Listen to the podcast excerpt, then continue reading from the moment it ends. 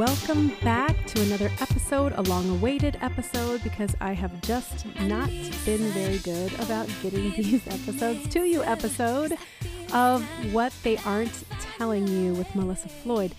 Now, there is so much going on right now, and typically I post about this stuff on my Facebook or Instagram. So I'm not getting to podcast episodes as often, but I'm trying to stay up with it enough on social media that kind of keeping you in the loop. But this summer, I'm going to uh, be better about multiple episodes because there's so much to cover and there's a lot going on right now as it relates to COVID again. It's like it's all coming back around again. What I wanted to cover today was something that came across. I don't even know where I first saw this actually, but I was presented with this article about Dr. Fauci warning us about another lockdown. And so, of course, I was thinking to myself, well, what could possibly be reasoning for this? What could possibly be leading to something like this? Like at this point, we're two years after our original lockdowns, two years after I was originally posting about this, which is what led me to start this particular podcast. And in those two years, you know, we've seen a lot of public compliance originally. And after several months, we saw people become frustrated with complying because at that point they sort of realized you know what? Uh, I don't know that there is enough data to substantiate the mitigation policies that we have been forced into or taken into account for our cities, counties, or states, or whatever, and, and even as a country. And we saw, we, we kind of have seen the public response to this go in waves. So initially, March 2020, everybody's really complying. And, and you know, I kind of laugh when I see people, to this day, I will see people write comments on something saying, if everyone would have just followed things like they were supposed to, we wouldn't be in this situation. Now, of course, we heard that March 2020. The mitigation policy at that point was everybody to shelter in place unless you were an essential worker. Now, granted, there were no masks at that time because the medical community as a whole, including the main educational medical organizations that give their opinion or feedback or advice for public behavior, had agreed that masks do nothing and they don't do enough, if anything, to stop the spread. So, therefore, it was not something that was recommended. So, March 2020, we had a shelter in place, stay at home order unless you're an essential worker. But if you were out and about, if you did have to make that grocery store run or go to the gas station or do the, the uh, basic things, or if you were an essential worker, you saw that the people were interacting with each other uh, without masks and engaging with people that way. There were just a lot less people around. So that was kind of the very first big mitigation policy that we saw. And I think it's total BS for anybody to say at this point that not enough people followed that because I have not in my entire adult life seen so many people follow one particular thing than I did in those two weeks. Because remember, of course, it was said it was just going to be two weeks to flatten the curve, two weeks for us to get this under control, and then we could go back to our lives. So people were, of course, more likely to participate because they had no idea. Well, some of us did, but the majority of people really didn't think this was going to go on as long as it did in the different layers that it did. So everybody was willing to sort of get on board. Two weeks, what's the big deal? I mean, there were so few cars on the road, so few people out and about. It is absolute lunacy to think that there could ever be anything that produces that much compliance over millions and millions of people as it did then. That was the most you could possibly expect about getting grown adults and their families to adhere to policies that really had no basis. Like we were just sort of a little bit flying blind here based on um, information from other countries or based on what certain people were telling us was going to happen if we didn't do this. There wasn't an obvious basis for us looking around our local region to say, oh my gosh, this is so deadly or dangerous or whatever that I have got to act. And in that case, of course, you never have to push people to do it because they'll do it voluntarily because they will see it. But we weren't really seeing anything, especially in California, right? We're we're not really seeing anything, and yet everybody was still adhering. Again, as many people as you will ever get to adhere to something without, you know, totalitarian force. That is, I mean, even to get 80% of an area to do one thing is still, we're talking about, you know, millions of people doing something. That's a hard thing to do. And it's a request, but it was a strong request, and people were following it. So anybody that says that just wasn't happening in those early days is ridiculous because what do you what do you expect to get 100% of people to do something impossible and not to mention there were too many people that were considered essential workers and had to be operating stores that were still needed for emergency services or life-saving types of things including food and supplies right so looking back at that first initial couple weeks uh, again just a little over 2 years ago people complied.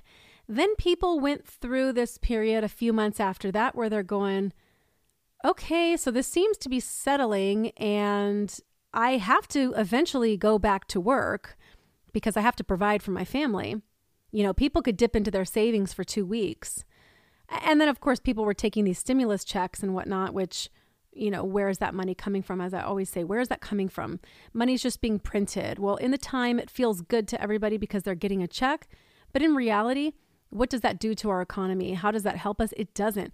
In fact, now that we're dealing with extreme inflation at this point, money is worth less and less and less. Them continuing to print money for people to what I kind of consider is pacify them into compliance, to make it so your hardship isn't so bad so you'll be willing to comply, doesn't really serve us as a country, as an economy, as a community, because it ends up coming back to hurt us in the end. And we're we're facing that right now. We're actually in that process right now. Two years later, we sort of knew this was going to happen. And we've got all these people predicting a major recession coming as a result. That's not really shocking, is it? You, you told 50 plus percent of the workforce to stop working or you created a situation to where business was non existent from the fear that was perpetuated through this entire thing that killed businesses, killed small businesses, killed mom and pop shops, individual businesses. The only people that really gained from this are these huge corporations. And I'll do a different episode on that where we look at what are the companies that gained most during this time and who do they represent and how did they play a part, if they did, in their belief system about the pandemic or their support of policies during the pandemic and how that kind of came back around to maybe them profiting from it. But in general, small businesses really didn't weather this storm very well. In fact, many, most of them, I'd say a, a majority probably did not survive. And the ones that did survive probably had to use most of their savings to be able to get to this point, in which case, yes, they survived, but they're not prepared for whatever could come next, the next life emergency that could come at another point. So you see these cycles of the public agreeing with the mitigation me- uh, measures, and then you see cycles of people kind of questioning what's going on. So by summer of 2020, people were going, I don't really see this as the big issue. We thought everybody was going to die, and they didn't. Um, so maybe we can go back to life, right? and it was it was as almost as if the powers that be and you know who those powers are is up for interpretation but it was almost as if those powers that be sensed sensed people pulling away from their belief in all this their compliance to everything and all of a sudden now it was mask mandates started to come forth. And this was like in the summertime where you're thinking, hey, viruses don't typically travel in the summertime. But oh, lo and behold, we had our first variant, right? And then we started having mask mandates. And I noticed, At the very beginning of that, people were like, huh, I don't, this doesn't make sense. But before long, man, were people buying into this. And this became our new normal is seeing masks everywhere. That carried us all the way through probably to mid 2021, I'd say, when you started to see people going, okay, like at some point we got to get rid of this stuff. Like we can't constantly be using masks. You know, are they even working? People were saying, are they even working?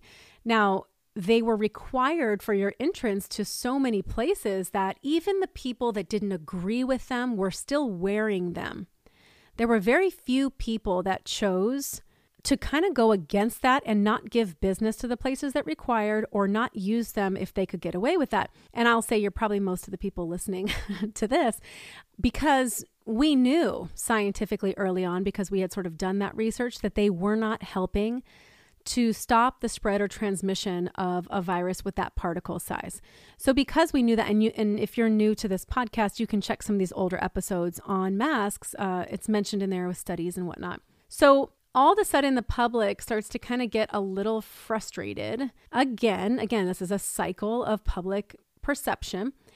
And now all of a sudden people are kind of maybe ditching the masks a little more. And it's somewhere around late fall uh, that we get this great study that comes out from Johns Hopkins, which I'll do a separate episode on, talking about the mitigation strategies that we used and how effective, if effective, were they in preventing increased mortality, right? So it's not really about preventing cases, or it shouldn't be, because only, there's only so much control you have over over nature, especially if it's somehow been messed with, or if it's been altered or fabricated in some way. Which, of course, we've got a lot of a lot of theories that have basis behind them that suggest that this is obviously not just a natural virus, but that there's some type of intervention that came into that before it was, quote, accidentally released, you know, for the public, however you believe on that. But all of a sudden, we find out through this study that these mitigation tactics that we used might not have affected mortality at all, meaning did not actually reduce the number of people dying from it, which is really all that matters. It's not about the number of cases, it's not about even who tests positive, because we're seeing again right now, which I'll go into in a second, how positive testing has its own set of flaws and question marks around it, um, especially when somebody's without symptoms. So we've got that article come out, and even on SNL, they're putting out a little, you know, kind of parody about people talking about how maybe none of this really mattered. And of course, SNL is a very liberal based comedy show on a what would many would consider a liberal network on NBC. So even that coming out on that kind of network, you're going, all right, maybe the public sort of come around again, right? So here we are. That's like winter 2021. We're now into spring of 2022, and all of a sudden, this article basically comes across my desk about potential for lockdowns again. And you're thinking, there's no way. We have not come this far, two years into the game, where people are over COVID. They are over it. They're over all of the restrictions surrounding it. They're over the ridiculous and purposeless testing and inaccurate testing. They're over the desperate push for people to get now the second booster, which is now the fourth dose if your initial doses were Pfizer. They're over school closures. They're over mask mandates. They're over all of it. How can we get people to succumb again to that feeling of fear at the level necessary to institute compliance for policies that are coming around again, that they're essentially recycling. And is that even possible? Part of me says absolutely not. People are fed up. There's no way that they're going to be tolerating this. And the other part of me says, well, gosh, I really didn't think it was going to go down the way it did uh, this last time either. And yet people were so quick to fall in line. I would hope we're not at a place where that happens again because at some point we have to represent our strength as free thinking individuals that understand you cannot avoid 100% of death. And there is no such thing as being safe all of the time. In fact, Dennis Prager had a really great little video episode on this illusion of safety. And he did that early in 2020, right when this kind of had happened. And he made some really great points, points I had not even considered myself as an individual, just going about society who deals with anxiety myself and always looks to put myself in the safest of circumstances because of my fear, my worry of something going wrong, my worry of worst case scenario. That kind of has plagued me throughout my whole life, and that's something I deal with. And so I'm constantly trying to look for what is safest for me, what can make me feel most comfortable. It's taken me so many years to realize that one, you're not in control of that. You're in control of that in some ways, but not in control of it in many ways. And you have to come to terms with that. And two, to understand that being in a, in a state of safety and comfort, while that feels better and it seems like that is better for us, it also keeps us in a cocoon that does not allow us to experience life. It also does not allow us to push ourselves and to grow and to stretch and to go through difficult transitions either. Because when does growth actually happen?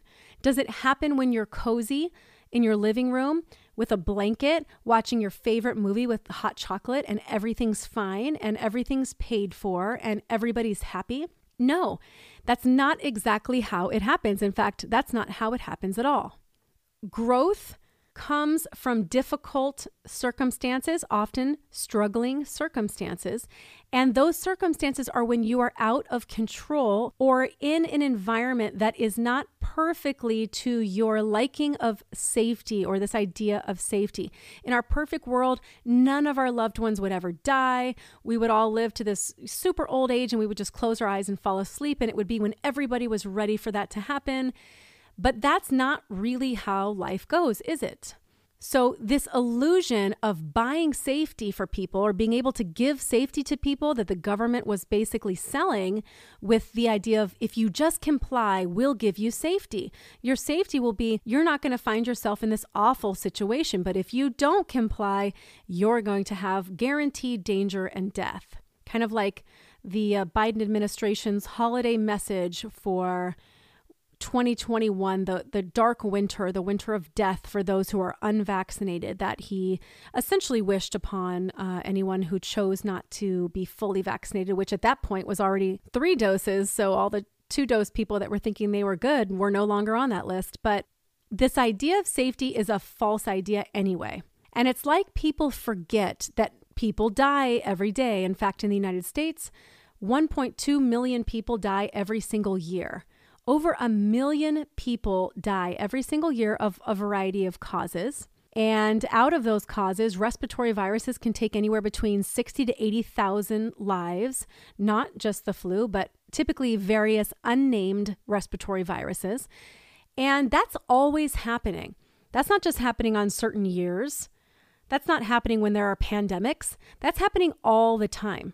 But all of a sudden, when this came along, people were so hyper focused on that death counter on their news station that they forgot that people do die of all sorts of different causes and that that is part of life that we do not have control of. And to pretend or to be i guess ignorant naive enough to think that we as men can sort of men being humans can overtake nature in a way that can control something that is a natural part of the cycle or circle of life. Again, it's naive and it's ignorant because we don't have that kind of power. Now, we do see humans, mankind, getting involved in things that should be nature based over and over again, like this idea of controlling the immune system or controlling health through pharmaceuticals or pharmaceutical or medical interventions sometimes us intervening causes a whole list of other unintended consequences that tend to have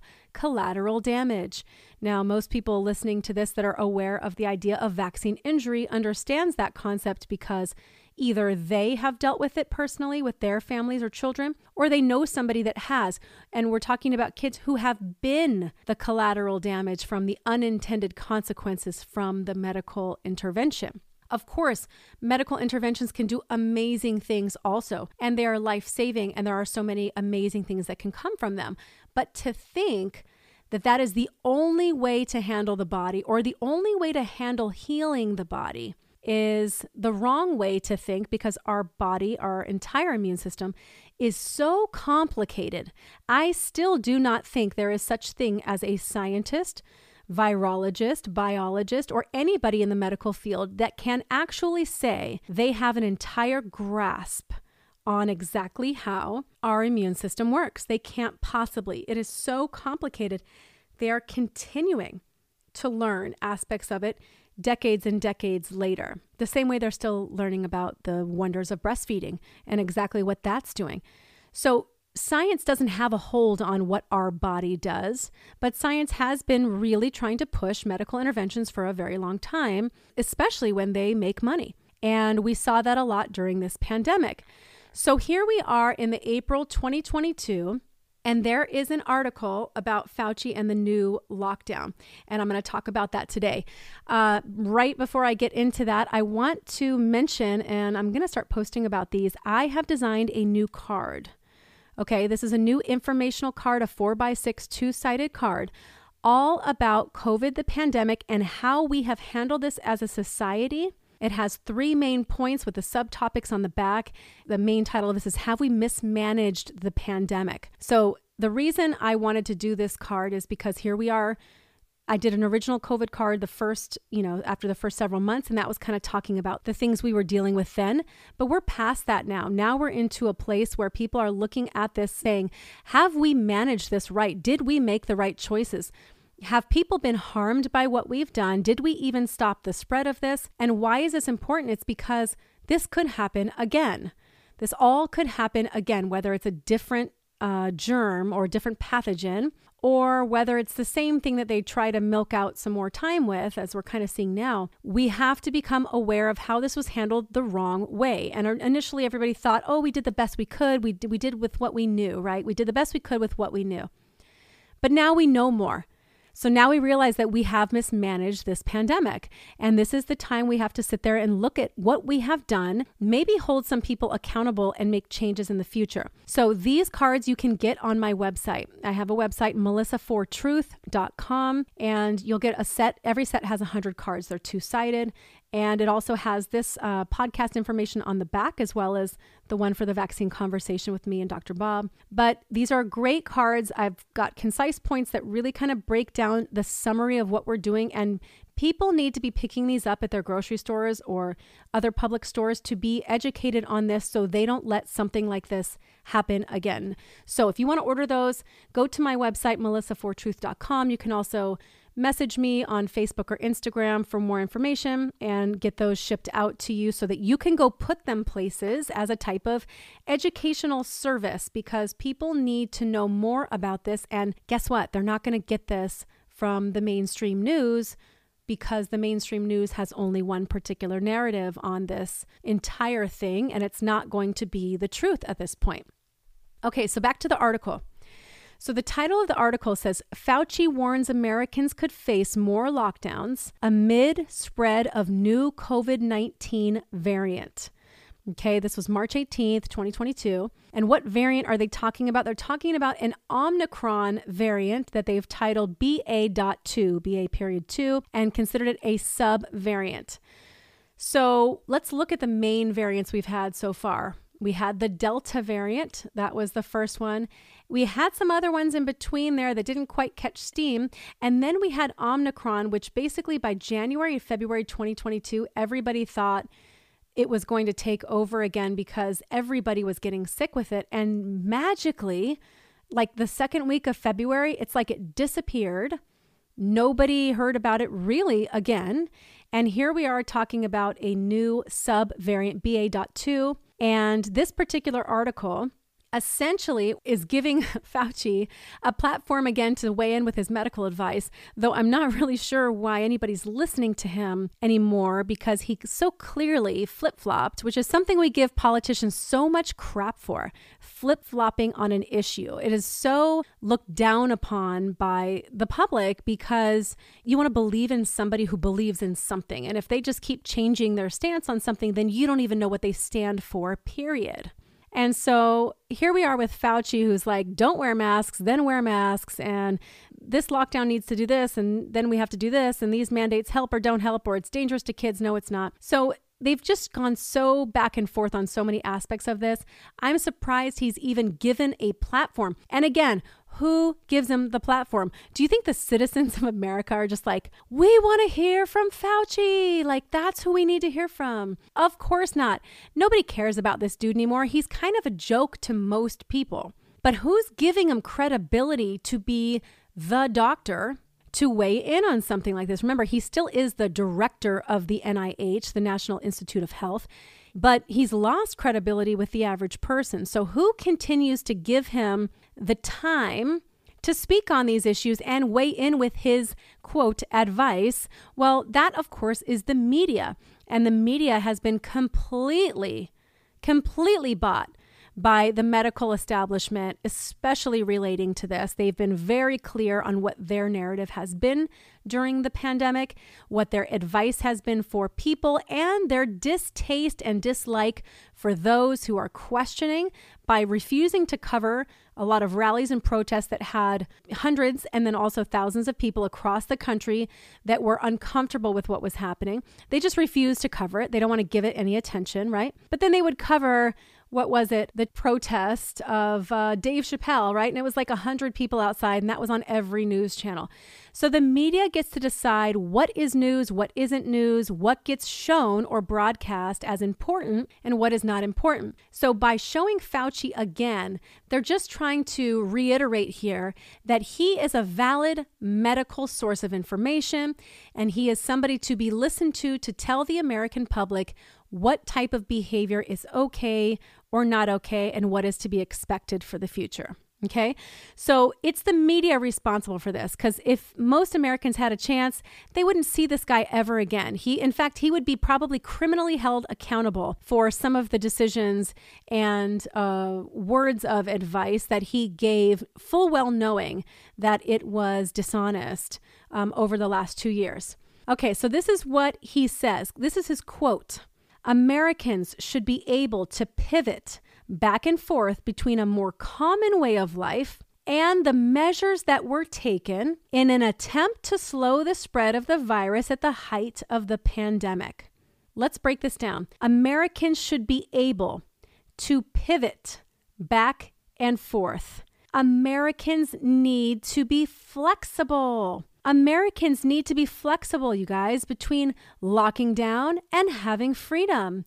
You guys just need to be more adaptable. Hello, just pivot.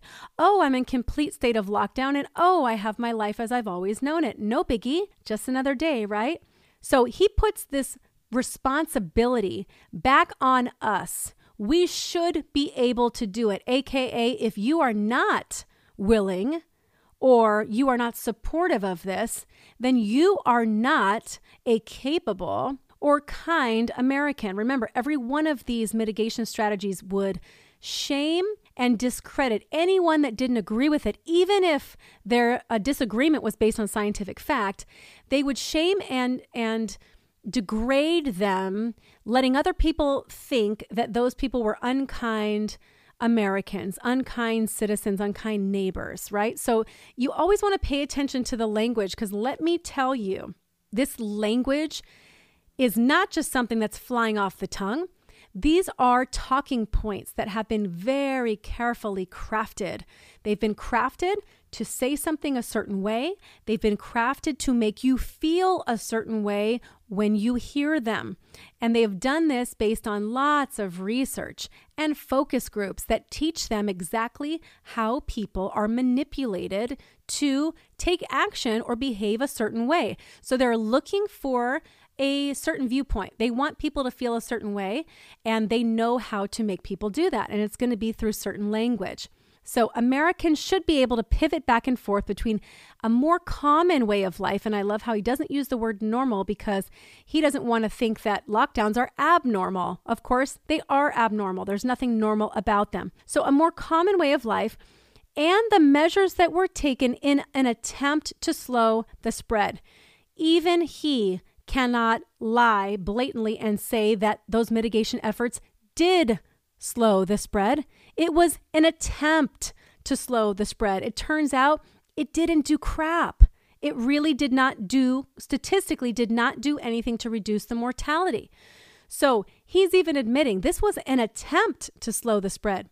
Can you imagine how much hardship was faced by Americans based on this attempt that we believed in, that we put faith in the people guiding us, and people were willing and they stepped up graciously, willing to lose their businesses, to lose their mental health and well being, to lose their savings, uh, to lose, in some cases, their homes, their children's lives, and their schooling and education. Think about the level of hardship. We did this all for an attempt an attempt that was not statistically successful.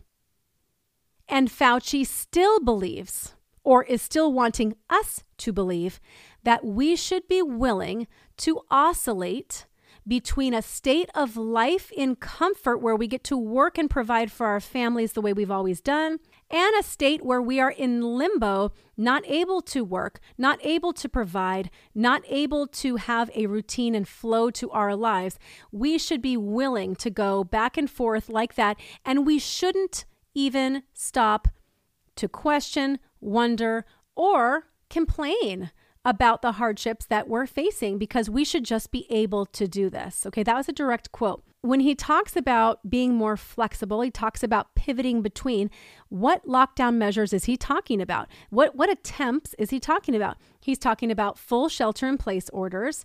He's talking about mask mandates. He's talking about school closures. These are all things that greatly affected the quality of life for every person around the globe not just Americans, but every person around the globe. But why should we? Why should we be able to pivot? Why should we be listening to mitigation measures as even an option when they weren't successful? Why should we be required to do that? What person in their right mind would continue to do something that was unsuccessful, especially something that created its own very severe hardship in multiple layers. Why should Americans do that? Give me good reason. Give me good reason. Now, remember the time that we did all this, this is when we were looking at New York City and all these people were dying. Of course, granted, you know, my take on that, it was the way they were treating these patients and not the virus itself that was killing people to the extent that we saw it. And we don't see that anymore because they're not treating people the same way. They don't treat them with ventilators the same way, though they have universally adapted remdesivir, which has its own downside. And I think they're kind of coming around to knowing that now, too. But it's the way we've treated things that really has contributed greatly to the mortality numbers in this particular pandemic. But nothing like what happened with New York happened everywhere else, right? That's what we were prepared for. But we got on board, didn't we? We all got on board anyway. But now we're talking about a subvariant of variant that is the second main variant from the original, and each variant has been less deadly. In fact, this is exactly what Fauci says. Overall, the mortality is actually down. It's very interesting situation where the cases are going up, but it does not at this point appear to be any degree of severity. Listen to that. The mortality's down. He calls it interesting. Isn't it interesting? Cases are going up, but the mortality's going down. AK, this is not as deadly as what came prior. He says there doesn't appear to be any degree of severity. So, the sub variant of Omicron is even less deadly than Omicron, which was even less deadly than Delta, which was even less deadly than the original SARS CoV 2. And this guy is trying to come up here and tell us, even knowing that, everybody, be prepared to pivot back and forth into a lockdown to find more lockdowns. This is the, the part of the quote that really pissed me off as I was reading this. Fauci says, We can't just say we're done and we're going to move on. He actually says this. We can't just say we're done and we're going to move on. Because they would hate that, wouldn't they? They would hate it if we moved on because they had the most captive audience they've had in decades. Decades. They've had the most control they've had in decades. Why would they want people to move on? Some people that never even got noticed had extreme notoriety, including him. People were listening to him. People valued what was being said. People trusted them. People gave them money and business backing and financial support. Of course, they don't want people to move on. But what a ridiculous thing to say. We can't just say we're over this and we're going to move on. Why can't we? Because guess what? We are done and we are going to move on because there is no other choice. We cannot stay in states of perpetual lockdown or mitigation or back and forth. Businesses will not survive. People's mental health will not stay balanced. We cannot continue this any longer. We have no choice as a community, as a society, to move on. We have no choice than to move on moving on and getting us back into our routine and back into what strengthened us as communities and as a country is based on our normal life. This is not normal where we are now and where we've been the last two years. And people gave in and they gave that time, but it was a waste of time. It was a waste of loss. And even those people that right now want to talk about all the people that died and this is this is what we had to do. If you really break down the research and statistics you will change your mind when you are on the backside or on the other side of that information. So why can't we move on? Why won't he allow us to move on? Why is he making people feel badly for wanting to move on? Haven't we done enough already? Haven't we given enough already? This has created a level of post traumatic stress for children and adults across the world that will take decades to remove. So, why can't we move on and attempt to get back to a place of homeostasis or balance mentally, physically, emotionally, all of it? He admits this is less fatal. He admits the mortality is down. Then why are we talking about lockdowns? And at the end of the article, Fauci says he would not be surprised if cases go up. And it's almost like he's making this prediction. I would not be surprised, almost as if he knows something. You know, a lot of people found articles by Gates or Fauci ahead of time that said something leading towards what we went through. That certainly does make you wonder about their level of knowledge and how much there was intervention in this whole thing starting or happening. We certainly know that the medical advice was based, it seems, more on business interest than it was on actual threat to the community. But nevertheless, they went with a full dramatic fear based approach, and there was so much suffering as a result. Um, there are people that at this point, two years later, will probably never feel comfortable without a mask on in public. And think about that.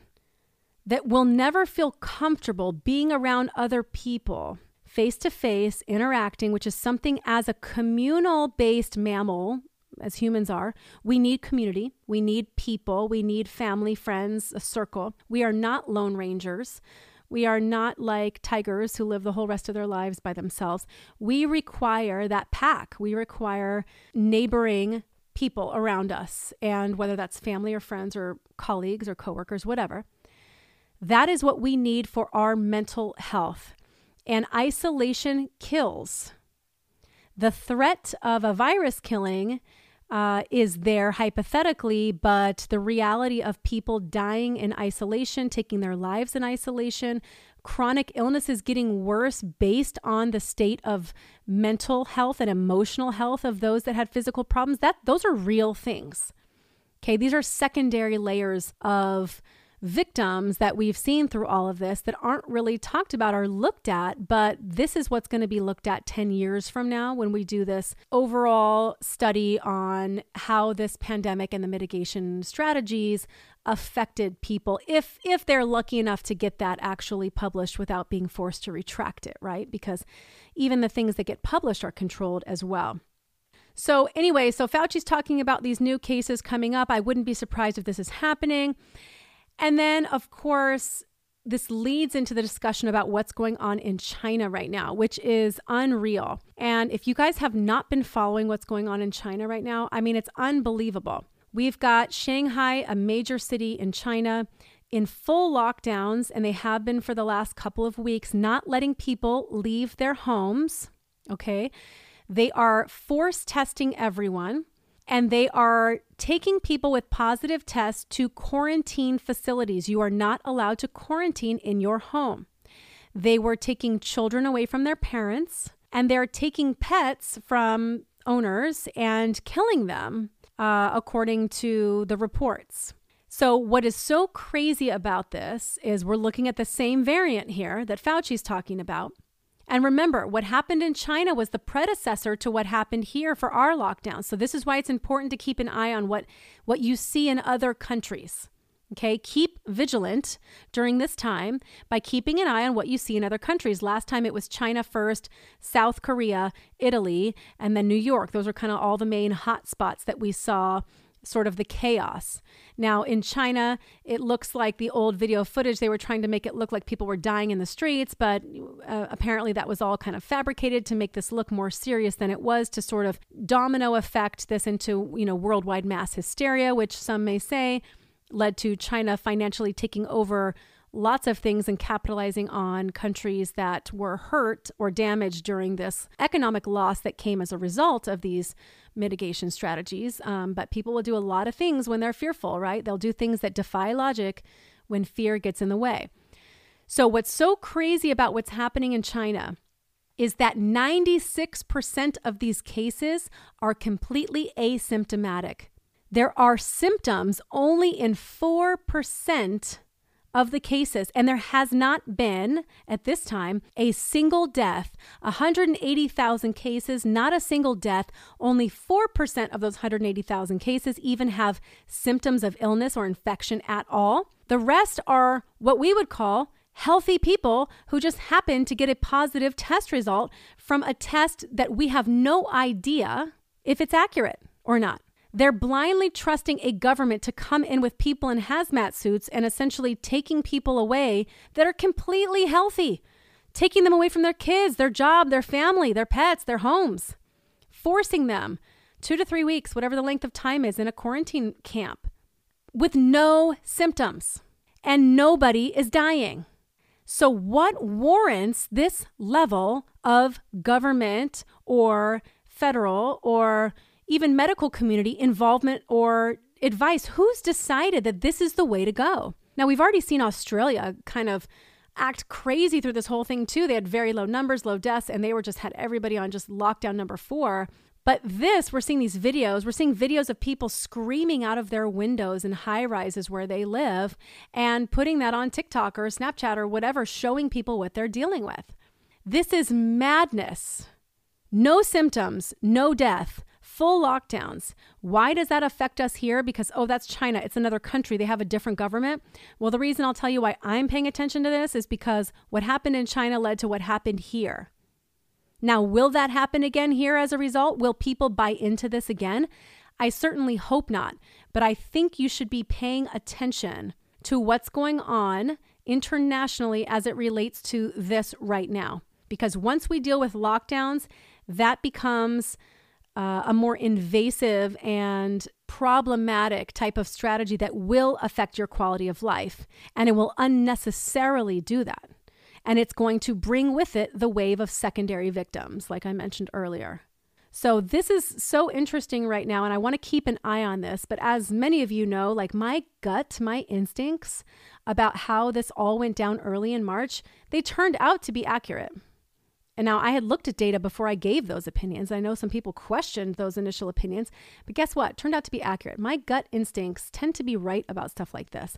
And something feels so off about what's going with China and Fauci giving this prediction right now. I'm definitely going to kind of keep an eye on this and keep watching it. And if there's something that you think that's interesting that I should look at or maybe cover, feel free to message me on Facebook or Instagram and let me know. Um, you can also go to melissafortruth.com and contact through an email address there because I do want to cover the things that you guys want to talk about and make sure that we can look at sort of the data behind it and see as citizens what we need to be focusing on also because we need to protect each other.